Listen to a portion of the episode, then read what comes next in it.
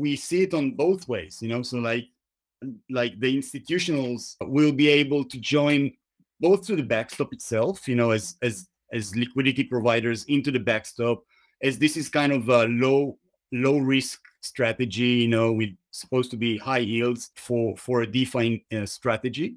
And on the other hand, it will enable the integrated protocols, you know, the lending platforms that will have a backstop to actually show those institutionals, you know, this is kind of another security layer. This is, we have a stronger safety net, you know, for our lenders to actually put their money in there and, you know, as I mentioned, you know, sleep quietly at night and be sure that even if the market crashes, there's, you know, we have this liquidity, which is dedicated for liquidations, which is something this commitment part is missing currently in DeFi. You know, it's like it's open to anyone. Anyone can liquidate, but the protocols themselves do not know. There's like nowhere, no one actually shows, you know, okay, I've got 10 million or whatever, you know, dedicated for you guys to liquidate whatever is needed in your protocol.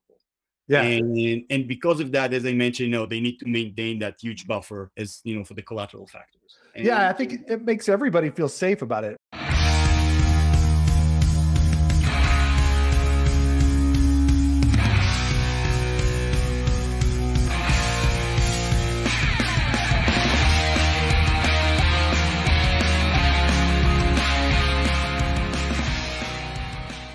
Welcome to Mission DeFi with Brad Nickel, where we explore projects in decentralized finance that are innovating and driving our mission of financial freedom forward. Thank you for listening.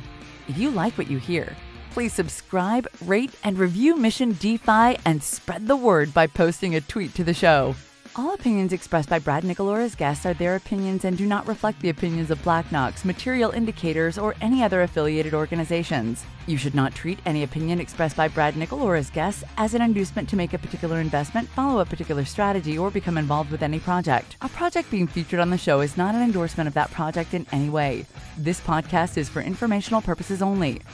Now, here's Mission DeFi with Brad Nickel.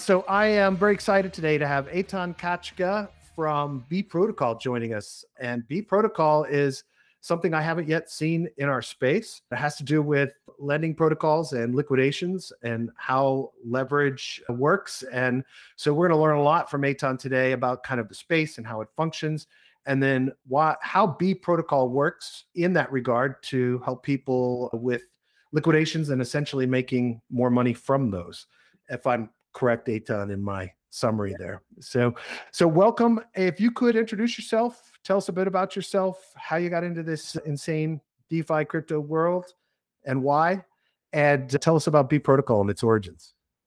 Sure. So thanks, Brad, for having me. I started my journey in crypto in early 2014. So kind of a dinosaur. You become a dinosaur very quickly in crypto. That's like 100 years ago, man. Yeah, something like that. So I'm coming from a completely different background, been doing some educational management and community projects in the real world, not over Discord and Telegram and such. And then early 2014, I joined a group and we co-founded Lazooz, which was one of the first dApps built still on the Bitcoin blockchain. It was a carpooling application. Wow. Linked to decentralized Uber in a way. Yeah, so that was like ages ago. Vitalik was, you know, one of the advisors back then. You know, Ethereum hasn't launched yet. So everything was kind of, you know, early when we learned what early means, you know, coming with a new startup into this ecosystem. You know, back 2014, it was like talking with top-notch lawyers and, you know, accountants and explaining why Bitcoin is not a Ponzi. So that was back then. And I dived into smart mobility. I had a few projects there. And in 2017, I had a POC, a project, kind of a concept with the Toyota Research Institute. They were trying to kind of play and see how blockchain, specifically Ethereum, can be used for mobility services. And then I met Yaron Velner, who's the founder of B.Protocol. And that was early 2017. And Yaron was in charge of all the smart contract stuff on Ethereum, and I was leading project. And then mid-2017 or so, Yaron founded the Kyber Network. I became the CTO of Kyber Network, one of the early projects in DeFi, even before DeFi was, a term. And kind of, our way splitted. I did a few other things, and I joined B.Protocol mid-2020 or so, a few months after you got, the concept and realized that a backstop, we'll dive into what B.Protocol is, but, a backstop solution, which is the B in B.Protocol stands for a backstop. So it's something that, is needed in DeFi. So yeah, that's kind of, me and how I joined into B.Protocol. So first of all, when you got into crypto in 2014, was it kind of like, wow, this is amazing, I have to be in this kind of thing? Or was it, oh, this is cool, let me see what we can do with this thing? We started with our carpooling application with no intention of going into a blockchain kind of thing. I don't know if you know this kind of meme diagram, do you need a blockchain? It's kind of a flow diagram. It says, yeah. Do you need a blockchain? No. That was kind of the one of the first memes I met. But then we realized there's a lot of, potential and power into that. And it was kind of ideology as well. Technology was nothing close to, what it is like today, where you actually have, real projects, real money, real users. This is nothing like, even to the ICO era in, 2017. This is like, it became real, and being part of that for the last, 7 years or so, it's been an amazing journey, just seeing and being part of, this ecosystem, see how it grows, how it becomes kind of a mainstream thing, talking about Bitcoin on CNBC or whatever, it's like, that was nothing like that. So yeah. Now that's amazing. I tell the story from my dot-com years, and we were also too with our SaaS offering, we were way early, but I tell the story of I knew we were going to make it when I was in a bar watching a football game or something. And I saw the first commercial, the first advertisement, it was for like motor oil, that had a web address in it. And I was like, okay, that's it. We're done. This is going to go because people are spending millions of dollars to advertise their domain. Now we're going to be all right, right? So it's interesting when you talk about kind of people talking about it on CNBC and all that. It's crazy. Now it's like a part of the conversation every day in mainstream. It's insane. It's amazing. Yeah, but I think, still, DeFi being kind of, again, kind of, the final frontiers of the galaxy, it's again, pushing the boundaries a bit farther, and still, even people who are into crypto, having Bitcoin, holding some Bitcoin, trading, still when they look at DeFi, and now NFTs are coming, and already came, I don't know, it's here, and coming and going. Yeah, so every time it's like there's another thing, There's like the new frontier is being built, and yeah, it's amazing. I tell you, about 2.5 years ago, we had a partner that had a wallet, and I was talking about really focusing on dApps, right? But I felt like dApps were going to start getting some traction, but I thought, at least there's something happening. And I don't remember which of the dApp sites that had data at the time, and I went in and looked and saw the abysmal user numbers, right? Like just pitiful. And I thought, oh my God, this has got so far to go. Like, and then you turn around now and it's the transformation from say a year ago summer to now is, or just prior to a year ago, is absolutely amazing. Just incredible. Yeah, and I think in a way it's kind of leading me to, how B.Protocol started. Yaron was the CTO of Kyber till early 2020. And when he left, he holds a PhD in computer science, and he has, lots of experience from the time in Kyber. He's, a hands-on Solidity developer and been doing lots of market making in his time in Kyber Network, on-chain, everything, going on-chain. And when he left Kyber, he started kind of, consulting on the different companies. And part of that was also on liquidation and bots, liquidation bots. And then he realized, how broken the liquidation system in DeFi, and that's early 2020. And then March came in, Black Thursday in March 2020, and kind of his, assumptions came into reality. And really, people actually, lost a lot of money, and kind of show that actually there is a real problem with how liquidation work in DeFi. Yeah. And this is basically when we realized, that B.Protocol is, out of a concept should become into a real project, and started basically. Yeah, and it's those kind of cascading liquidations that were harming everyone even further, right? It wasn't just the people who were leveraged. It was all of us who were impacted because of how the liquidations worked. So can you give us an idea, kind of, let's take high level, explain kind of what the liquidation and leverage process is, right? The lending process is for most lending protocols, and kind of then we can focus on the problem that occurs and then how B.Protocol solves that. Sure. So basically, when you want to lend some money, to borrow, some money in DeFi, you need to put some collateral on the side, some kind to make something to make sure, you're going to pay back your loan. Right. And this is where, most lending protocols give you some kind of collateral factors or collateral ratios, how much you can actually borrow from the amount of collateral that you have deposited into the platform. And that's how it works, with Maker, with Compound, all of them, works the same, though the liquidation might work a little bit, on the technical level, work a bit different. And what happens once your collateral value, for example, if you put some ETH in there, and it drops in price, and it took whatever, out of there. When it gets to some kind of a threshold where the protocol decided or the platform decided this is kind of the red line, where if the collateral will keep on dropping in value, you won't have enough, they won't be able to repay, your debt will be too risky, basically. Right. They liquidate you, meaning they will take that someone, we'll talk about who, someone will repay your debt and take your collateral in return for that. Right. Plus some kind of a bonus, which is called a discount usually. It may be, let's say I wanted to borrow, let's say I have $1,000 worth of Ethereum. Let's just keep it simple, right? Yeah. A 70% level would mean that when my $1,000 of Ethereum that I deposited and took a loan out, whatever that amount was, that means when it hits $700, less than $700 in value, that's the liquidation moment. And someone either automatically can do this, or someone can manually jump in and pay off the loan and take the ETH plus whatever kind of bonus may come. Exactly. So basically, that, for example, if we'll take, Maker or Compound, as 66, let's say 70% collateral factor means for that, $1,000 worth of ether, that $1,000 ETH of worth of ETH you put as collateral, you can borrow up to $700. Right.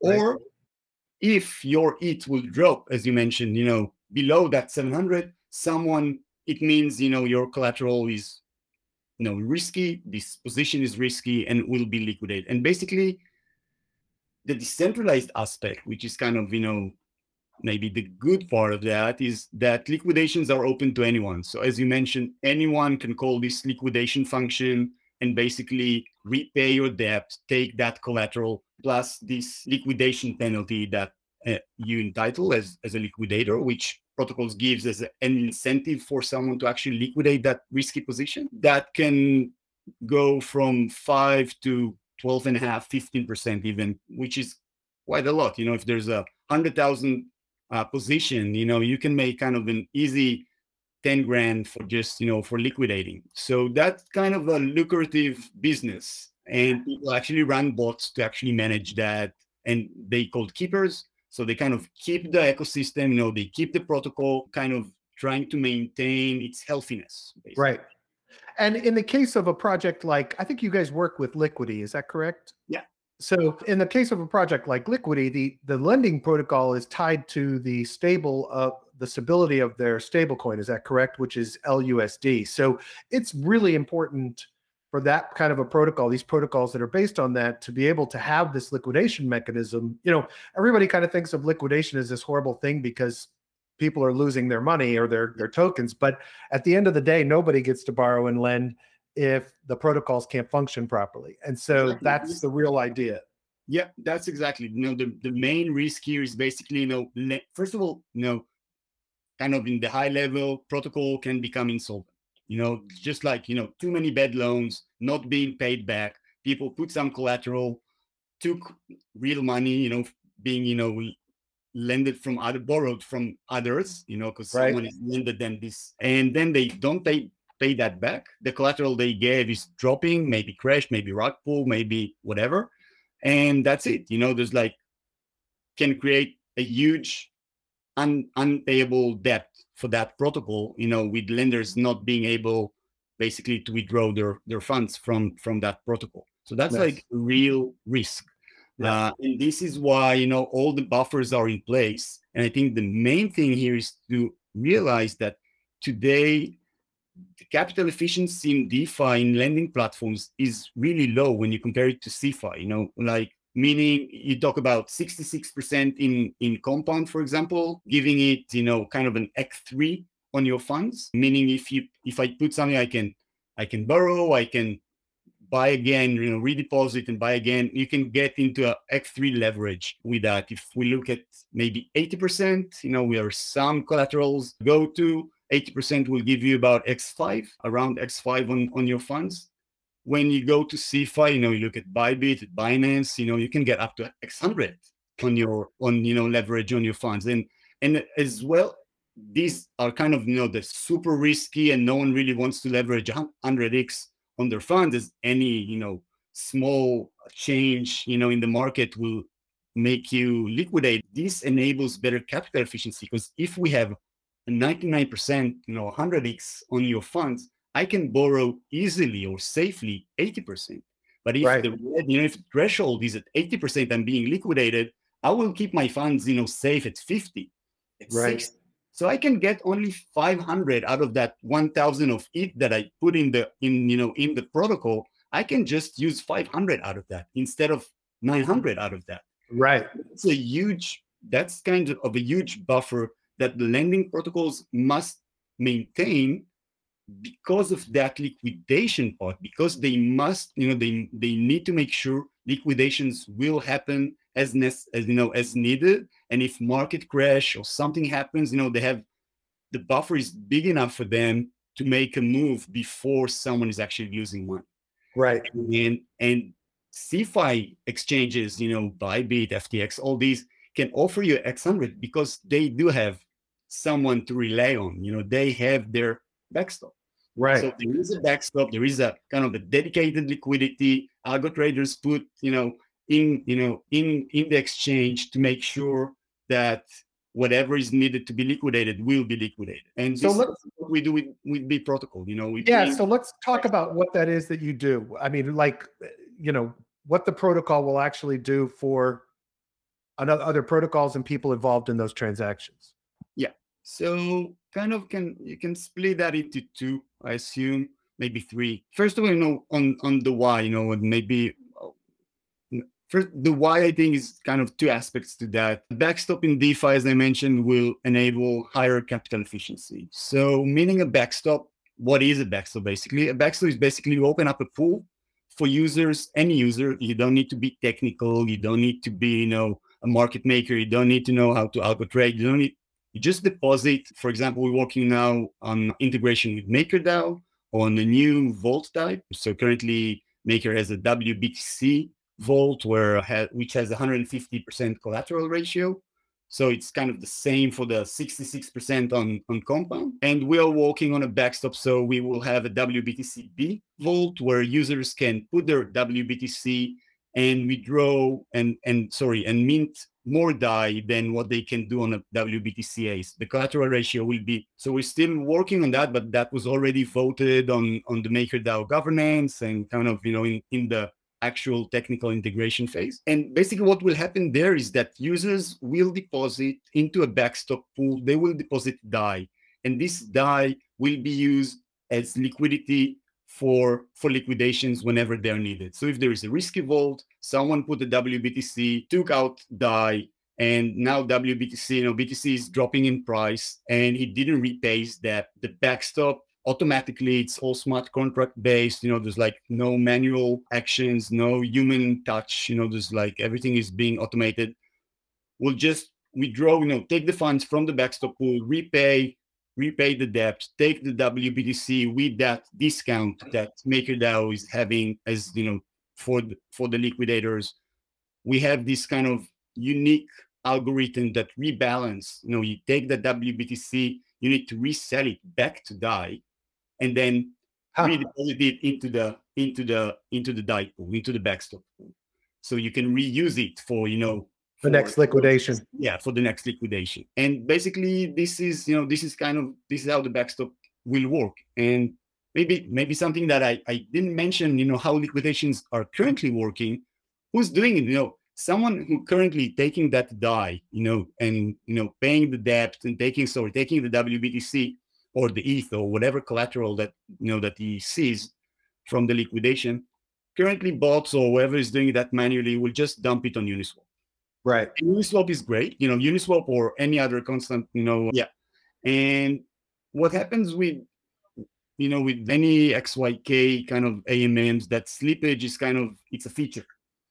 So it's very good for AMMs, for market making, but it's bad for a backstop. You cannot get a big liquidation size, you know, without a great price impact. Right. Right. So if you need to liquidate now a 5 million position of DAI, you won't be able to do that without a significant price impact, you know, on the ETH DAI pool in Uniswap. You know, that's kind of, you know, and V3 kind of changed that with Uniswap. But then again, you know, when price will move, the right price will be deprecated, and, you know, you won't have the liquidity that you need just when you need that for liquidation. Right, right. So this is one of the problem with the current, you know, current liquidation. So there's multiple bonus benefits here, right? So number one, you're giving people an opportunity to participate, in the liquidation process in an automated fashion and earn from that. So people who deposit into the pool are then somehow earning back the gains that the pool has for that particular liquidation, for that particular protocol you're working with, right? So it just keeps running. So if it liquidates one, it takes what it got and it sells it back to the protocol and takes DAI back. And then so now there's more DAI in the overall pool, and now you can liquidate more and liquidate more. So the people who have staked into your pool with DAI, they've gained X percentage. I'm assuming, is there a lock on this, or can they withdraw anytime they want and take out their gains? How does that work? Yeah, basically they can unlock whenever. There's still some, you know, each protocol probably will have his own kind of definitions on, you know, on safety, and it depends also on size. But yeah, basically, you know, it's everything is, you know, it's non-custodial. Everyone, you know, in charge on their own funds. You know, it's up to them, and there are no locking periods currently in the backstop. It's funny because if I were building it, I would have been tempted to retain some of that WPTC and some of the ETH that the protocol gets. But I completely understand cashing it out, getting the DAI back, and then the protocol has the tokens, and you're not impacting the overall market. So that makes complete sense. Absolutely. No, and also, you know, if you mentioned Liquity, and I think Liquity is kind of a unique use case in lending, in the lending protocol landscape, as they already have, and this is why they were our first integration with our V2. We had a V1, which we launched in October. I won't get into that, just not to confuse, you know, the audience, but they were our first V2 integration, and we launched that back in August, I think. And we did that because Liquity is the creators of LUSD. They already have a stability pool, and a stability pool in a way is kind of a backstop, meaning they give LUSD holders to deposit their LUSD into a pool, and the LUSD is being used for liquidations whenever there is, you know, a risky trove on Liquity. And of course, they reward the LUSD depositors into the stability pool, and it's kind of a win situation. The only thing that we added into that was the BAM, the backstop AMM, which basically takes that ETH that was in Liquity. You can only give, you can only put ETH as collateral and mint LUSD. And what happened that we just take that ETH and reset it back into LUSD and redeposit it into the stability pool. And this is, first of all, strengthen the stability pool, because in the long run, if you have lots of liquidations, there's less LUSD in the pool, and you won't be, at some point you won't be able to liquidate anymore. So the stability pool is being weakened every liquidation. And second thing, people will have to do that manually or running a bot. So they will have to resell their ETH into LUSD and redeposit that. Everything comes with a gas cost, which we kind of, because we use as a pooled fund, it's, we kind of save people on the gas and make it automatically. So they don't need, there's no headache. They can just deposit their LUSD and lay back, get the LQTY rewards from Liquity. B.Protocol also have liquidity mining. So they get B.Pro, which is our governance token at the same time. So it's kind of a win-win, for everyone. And basically, I think what most people, well, maybe apes don't, but, degens, but people like to sleep, at night, not worrying about, their positions. And this is basically what we enable them in a way. No, I think I definitely can see how B.Protocol could become the default mechanism that lending protocols would want to have integrated, right? Because it makes it safer for them, makes them more stable, and allows them to say to the world, hey, there's this pool here. It automates the process. So the people who want to provide liquidation don't have to mess with it, right? You don't have to watch it, monitor it, have bots set up to monitor it and liquidate it. I guess the only people who aren't happy are the people liquidated, but they were going to get liquidated anyway. So it doesn't really matter. Somebody was going to liquidate them. Yeah, exactly. So liquidations, as as you mentioned earlier, it's kind of, it's one of the pillars in any financial system, and right. DeFi, it's like any other. If you won't take care of the bad loans in your system, the whole system will fall apart eventually. So yeah, you need to take those out. I can really see traditional finance, obviously understanding immediately what you're doing, right? And I can see this being a real vehicle for them, because once they start diving deeper into DeFi, I can really see something like this being something seen as very stable, earning good, decent yield, providing other value, stabilizing the projects that you're partnered with. Is that one of your goals down the line, is that not only can I come in with $1,000, but, bank XYZ can come in with $5 million or five, whatever. Yeah, so definitely, we see it on both ways, so like the institutionals will be able to join both through the backstop itself, as liquidity providers into the backstop, as this is kind of a low risk strategy, with supposed to be high yields for a DeFi strategy. And on the other hand, it will enable the integrated protocols, the lending platforms that will have a backstop, to actually show those institutionals, this is kind of another security layer. We have a stronger safety net, for our lenders to actually put their money in there and, as I mentioned, sleep quietly at night and be sure that even if the market crashes, there's, we have this liquidity, which is dedicated for liquidations, which is something, this commitment part is missing currently in DeFi. It's like, it's open to anyone. Anyone can liquidate. But the protocols themselves do not know. There's like nowhere, no one actually shows, okay, I've got 10 million or whatever, dedicated for you guys to liquidate whatever is needed in your protocol. Yeah. And because of that, as I mentioned, they need to maintain that huge buffer as, for the collateral factors. And yeah, I think it makes everybody feel safe about it, right? I mean, I definitely can see this as really being a strong advantage for every player in the system. It makes total sense to me. And coming in, I really didn't have a detailed understanding of what you were doing, but totally get it, right? So now somebody could actually be playing both sides, I assume. There are people who could be investing on the lending side and also investing with you on the liquidation side, because at different protocols, are each of the pools, I'm assuming each of your pools are dedicated to a specific protocol? Yeah. They're not spread out.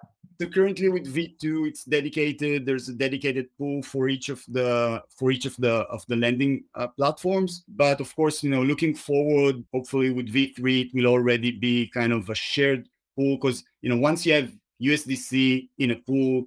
You can use that, you know, to liquidate whatever positions that are needed, you know, which are integrated. It's like different dApps, you know, from the pool that can just be, you know, directed into wherever it's needed. So you can use the same USDC, you know, to pay back on Compound or on Aave or on, nice. On whatever lending protocol which is out there using USDC as a loan. So, yeah. Is Maker the second protocol for version 2 after Liquity that you're doing the integrations with? Yeah, so we're working currently on MakerDAO. There was a vote also on Abracadabra, Spell, Meme, the Magic Internet Money stable token. So it's already been voted both on Maker and on Abracadabra, nice. And so most of it was already been written and waiting for review on, you know, on their side. We're working now also with the Hundred Finance on a backstop pool and discussing with a few others. It's kind of, you know, still building it. You still need to kind of explain even to the lending platforms, you know, when, like, definitely now when we're in a bull market, you know, and why fix something which is not broken? You know, it's like, look, guys, it's working. You know, that's kind of, it's something that we get, you know, it's a response that we get, right?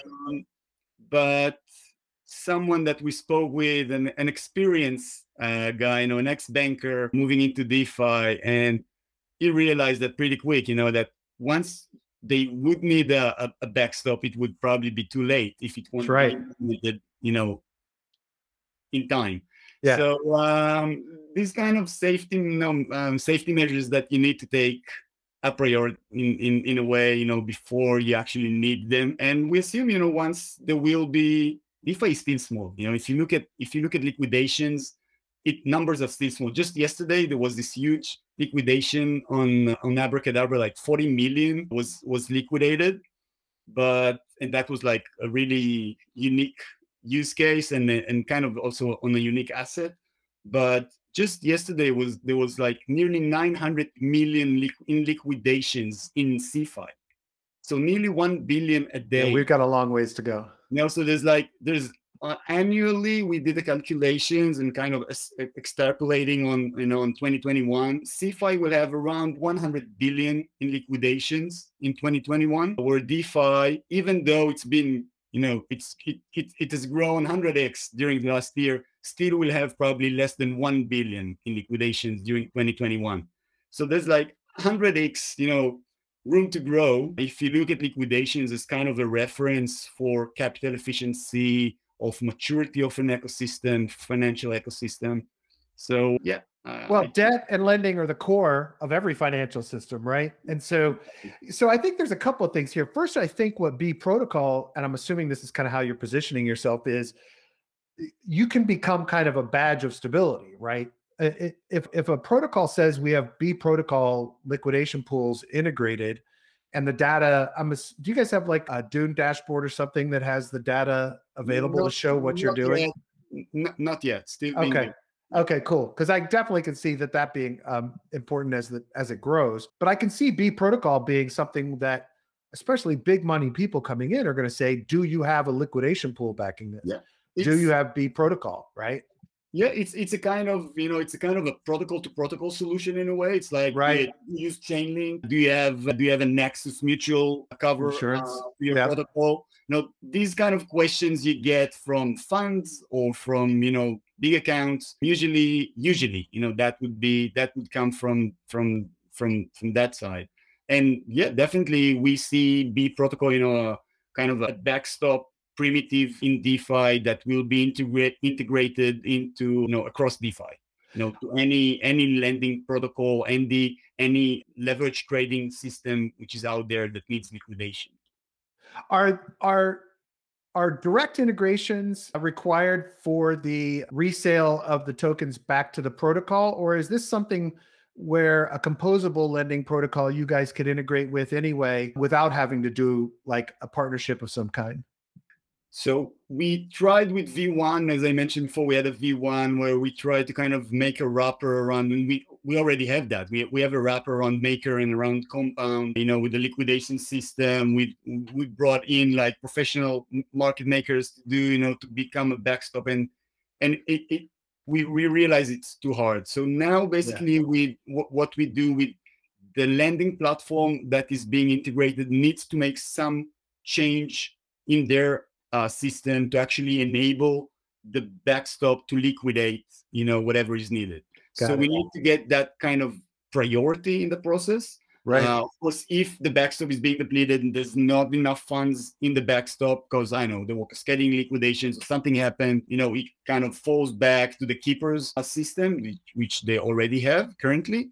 But yes, there is a need from the protocol side to integrate us, kind of to make the change, to give that priority to the backstop. Now, because the backstop is, you know, open to everyone, it's, you know, completely, we see that, and this is also the slogan that we use, you know, it's democratizing liquidations. So it lets anyone to use, to take part in that process.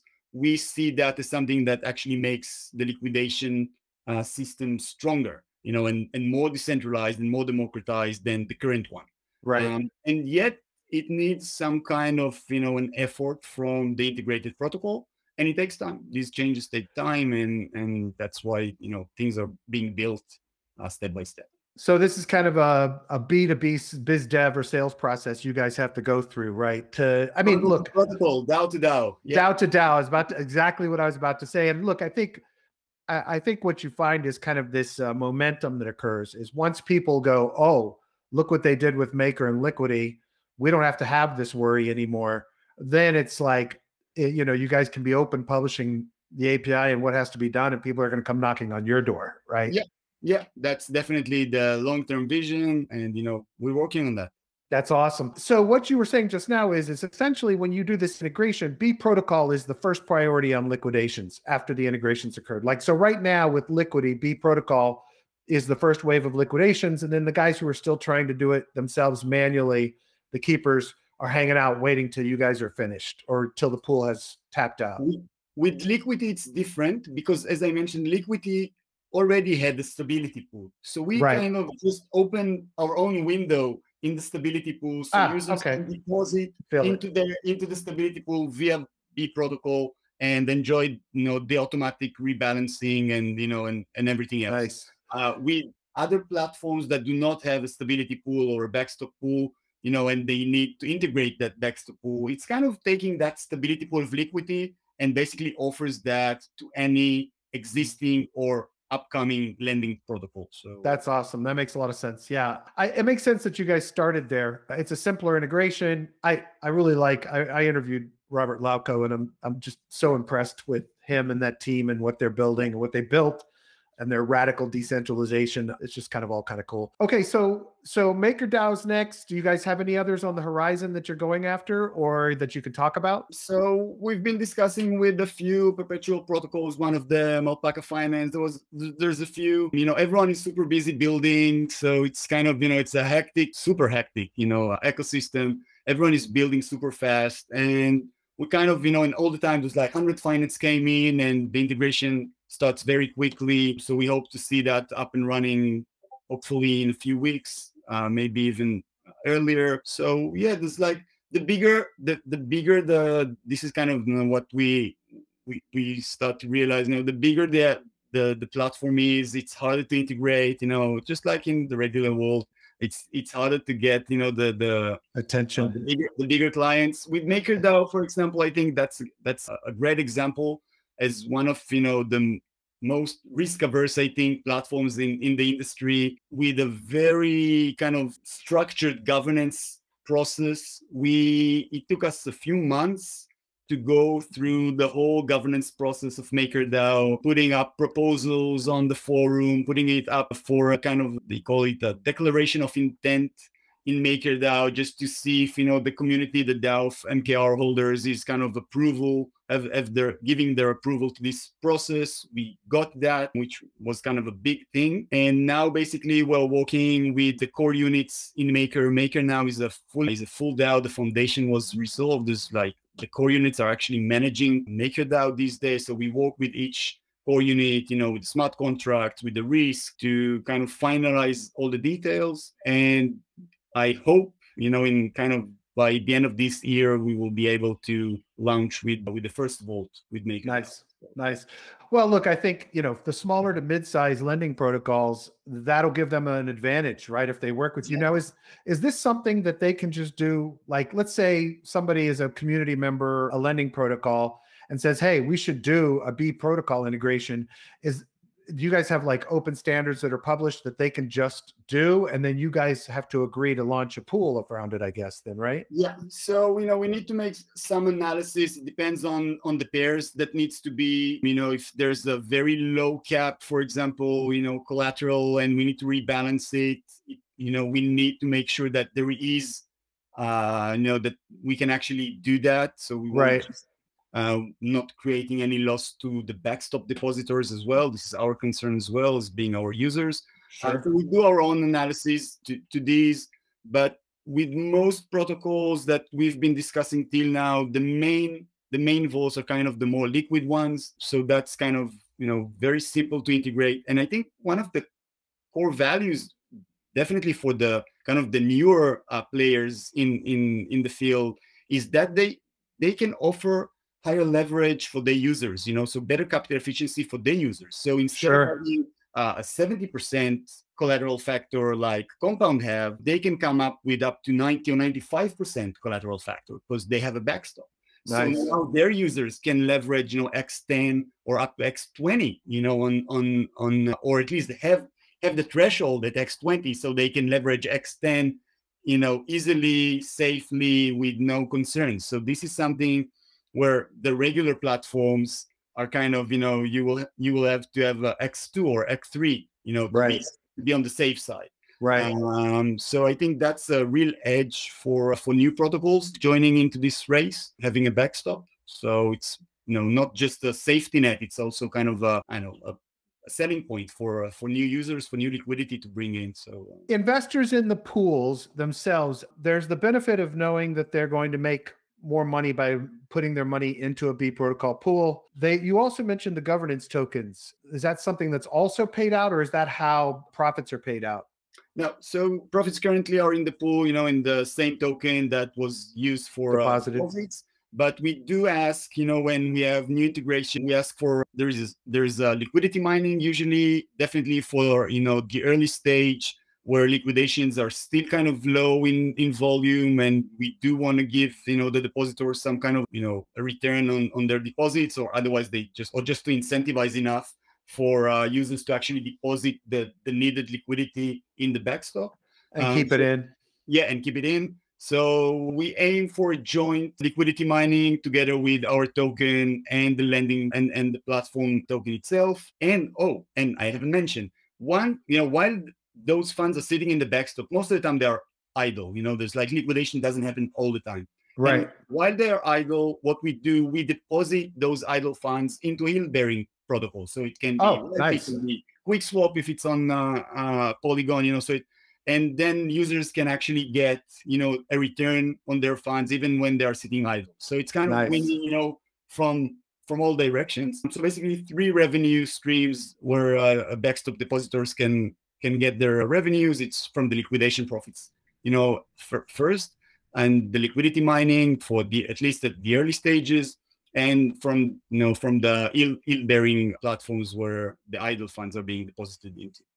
That's great. So they're not just sitting there waiting to earn money for liquidations to happen, right? They're earning until then, and then you guys automatically throw that back over to liquidation when things start liquidating in the protocol. Exactly. That's awesome. That's great. I'm assuming that most users coming in are going to say, well, how much am I going to make? Right. And it seems like a really difficult thing for you guys to be able to project on. I mean, there's historical data, obviously, with existing lending protocols and when there are liquidations. But is that something you find really difficult from a pitch perspective, a marketing perspective of the protocol? That's true. You know, we're still young. So even though, you know, with Liquity, for example, during those months that we are integrated, we have liquidated a few 100,000 worth of ETH.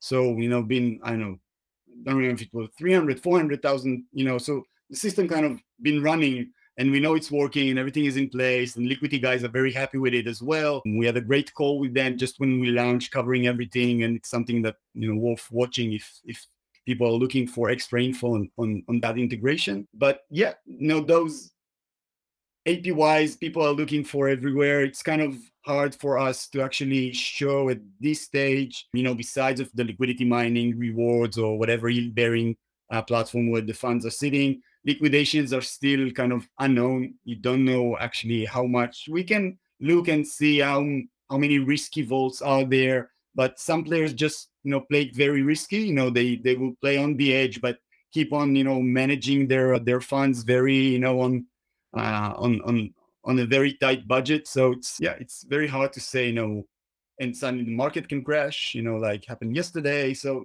who knows, you know, it's crypto.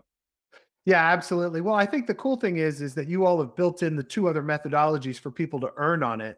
And I think the promise is for me, if putting money into B.Protocol is, I'm going to be earning what I would have probably earned if I went to each of these individual methods, right?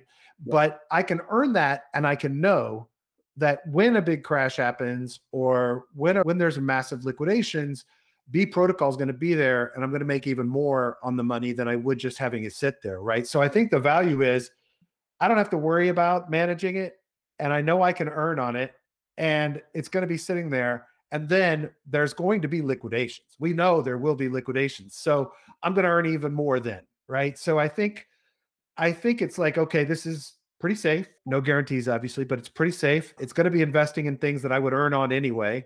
If I were doing it myself, I don't have to mess with it anymore. And when the liquidations occur, I'm going to make even more. So I think that's a compelling argument. I assume some people look at it as hedging against, you know, market crashes. Yeah.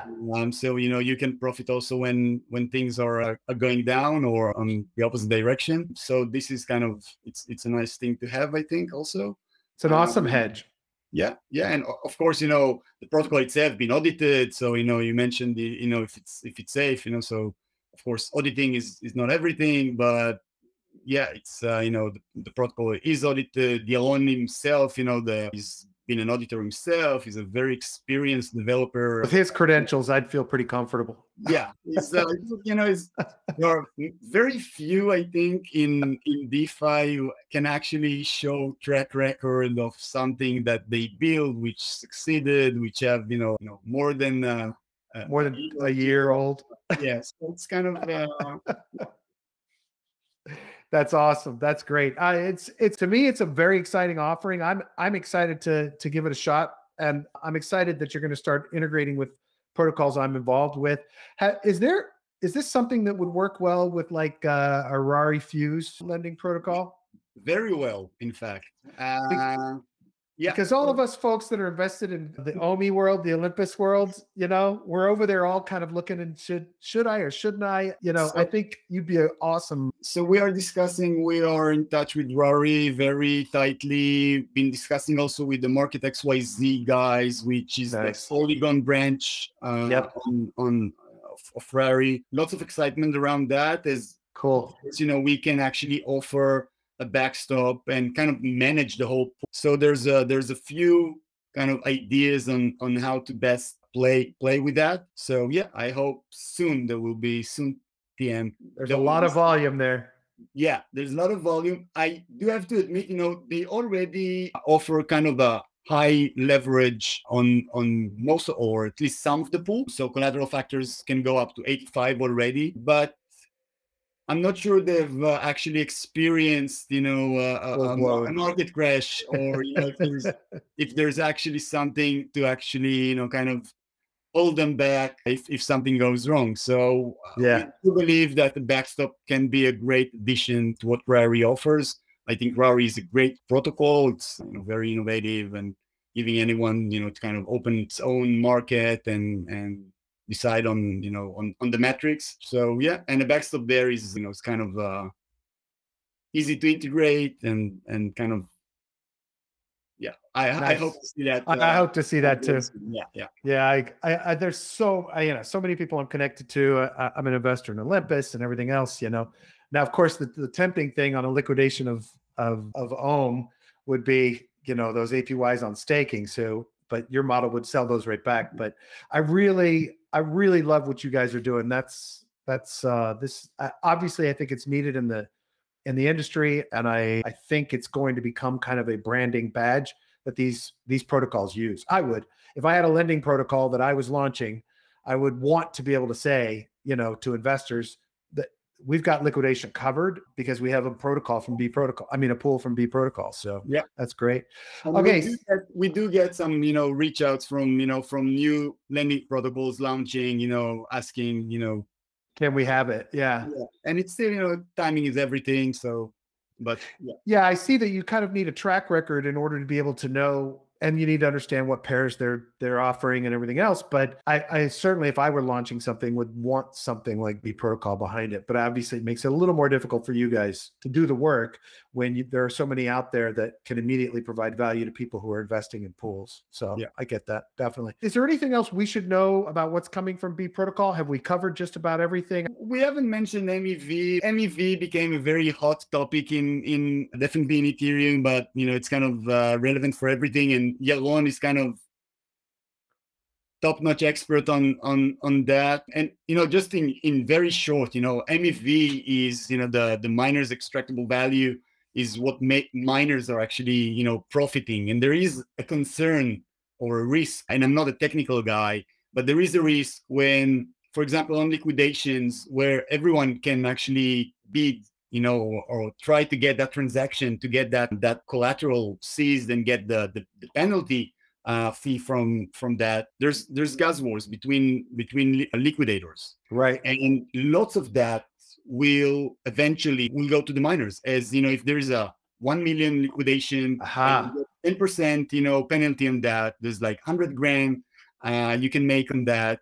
And people will be willing to give a lot of that to the miners to be first, because they will get, you know, the transaction in. And with B.Protocol, what we do is, you know, there is kind of this priority process for the backstop. So anyone can participate, but, you know, they work with the backstop. So there is no need for gas wars anymore. So it's kind of basically taking the part that current liquidators are willing to pay to the miners and kind of keep it in with a community of users. And that's awesome. And share it with them. So yeah, and it's definitely one aspect of MEV that is being cared of. I'm sure, you know, if we had Yaron here, we could have go a much deeper dive on that than me. But basically, that's kind of. That's interesting. Well, we did I did an interview with Felix from Gnosis and CalSwap, and we talked a lot about MEV. Now, I think the interesting thing here is, so essentially, because you're integrating with these protocols, you're the first priority. And so no one is going to get in on these liquidations just because they paid more for the transaction to get through, or they were a miner that was jumping ahead. So because you're locked in as the first priority for liquidations, you're always going to eliminate that hassle or that problem with miners jumping in and ahead. No, I think that's really important. We give something in return. You know, we give that commitment to the protocol, so they know, no, there is a liquidity here which is committed for that specific, you know, need of, you know, liquidations, which they don't get from, you know, from the other keepers. So this is, I think, super important. That's a really compelling, because that's compelling not only to the people in the pool who would be trying to do this otherwise against miners, right, as keepers, but it's also compelling to the projects, because it makes people feel like they can invest here with B.Protocol, and whereas the other way, it's the Wild West, and they may or may not get their piece in, right? And most of that will go to the miners anyway. Exactly, because the gas wars, right? Yeah. Right. Are there pools available now that I can throw my money into, or should we wait until the next round comes of MakerDAO and those guys? So currently you have the LUSD, the Liquity pool, where users currently get with Liquity around 25 DPY on a stable on LUSD, with a very low risk kind of, and everything is kind of passive returns, you know. So it's kind of, I think, very appealing for, you know, at least some of the DeFi players. Beats inflation. Well, yeah, so, you know, maybe not for the DGens looking for three, four digits APYs, but I think it's pretty awesome to get that. Yeah, you can use also B.Protocol using either InstaDapp. We've been integrated with InstaDapp. We are at State Protocol being integrated into InstaDapp, so you can actually remain within the InstaDapp DSA ecosystem and still deposit your LUSD into Liquity through B.Protocol. So that's something available. And you can use also Pickle. That's kind of the composability, never-ending composability of DeFi. Love it. So you can actually get, you know, using Pickle to use B.Protocol to put into Liquity LUSD. Wow. Cool. And what Pickle adds is the automated LQTY compounding. So very cool. Yeah. So yeah. So are there steps? Is that outlined on Pickle's website that this is the B.Protocol connected offering? So it will be one of the first pools that you will see on Pickle. They just launched kind of an article about that also on Twitter. Nice. So look at that. And we covered that with a Medium post. So yeah, everything is out. Awesome. I'll put links to all those in the, because I think people listening to this are going to want to check it out. And I think the idea of that kind of an integration is pretty powerful. And I could see you having other offerings like that, like Pickle's doing. So lots of opportunities there. So I think that's, if you ask what's next, I think, you know, just lots of brewing, you know, under the table. Things take time. It's kind of, you know, all these DAO to DAO, getting all the DAOs to vote on that. We had bZx voting on integrating B.Protocol, and we're discussing with the team a lot, and since the last, it was supposed to be a Polygon integration with bZx, and since the hack they had, I think, 2 weeks ago, something like that, so things being kind of delayed on that. But yeah, there's like lots of things happening all the time. We're small teams still, but working very hard on these integrations. I assume, you know, the best way is to tune in on our Discord, follow us on Twitter, as you know, on any protocol that you want to kind of keep in touch with. Yeah, that's excellent. I'll put all of those in the show notes. Okay, so I ask one last question of everybody, and that is, of projects and people in DeFi, who would you put kind of at the top 1, 2, or 3 of people that you really admire, or projects that you really admire, or that you think are going to have a great impact in DeFi? Things that people really should check out or know about. It can be famous, or it can be people that we don't know about yet. I think in a way, DeFi is becoming kind of, you know, fam. There's like different families in DeFi, and it's kind of funny to look at that from the side. I think protocols that can offer a cross-family solution, something of course, you know, B.Protocol is offering, but you know, it's like there's a lot of work being done within each family. You know, so there's the Yaron family working on lots of integration internally. There's the Spell, meme, you know, Abracadabra family, you know, doing lots of stuff together. And there's a few. And I think if, you know, the protocols that will be able to give kind of a cross DeFi solution, you know, of course, you know, kind of blockchain agnostic will be the one that will survive, you know, even after the bear market that will come eventually. Absolutely. Absolutely. All right. So, well, I appreciate your time, and I'll make sure everybody knows how to reach you. I'm excited about what you guys are doing. I think it's one of those things that people think, wow, why hasn't anybody done this yet? So, and you guys have actually been at it for a while. So it's very cool that you're kind of hitting that V2 mark and starting to get a lot of traction with integrations. I think, like I said, I think you're going to be in a brand of quality for protocols. And I think that's a beautiful business model. So that's great. Thanks, Brad. Thanks. Yeah. Thanks very much.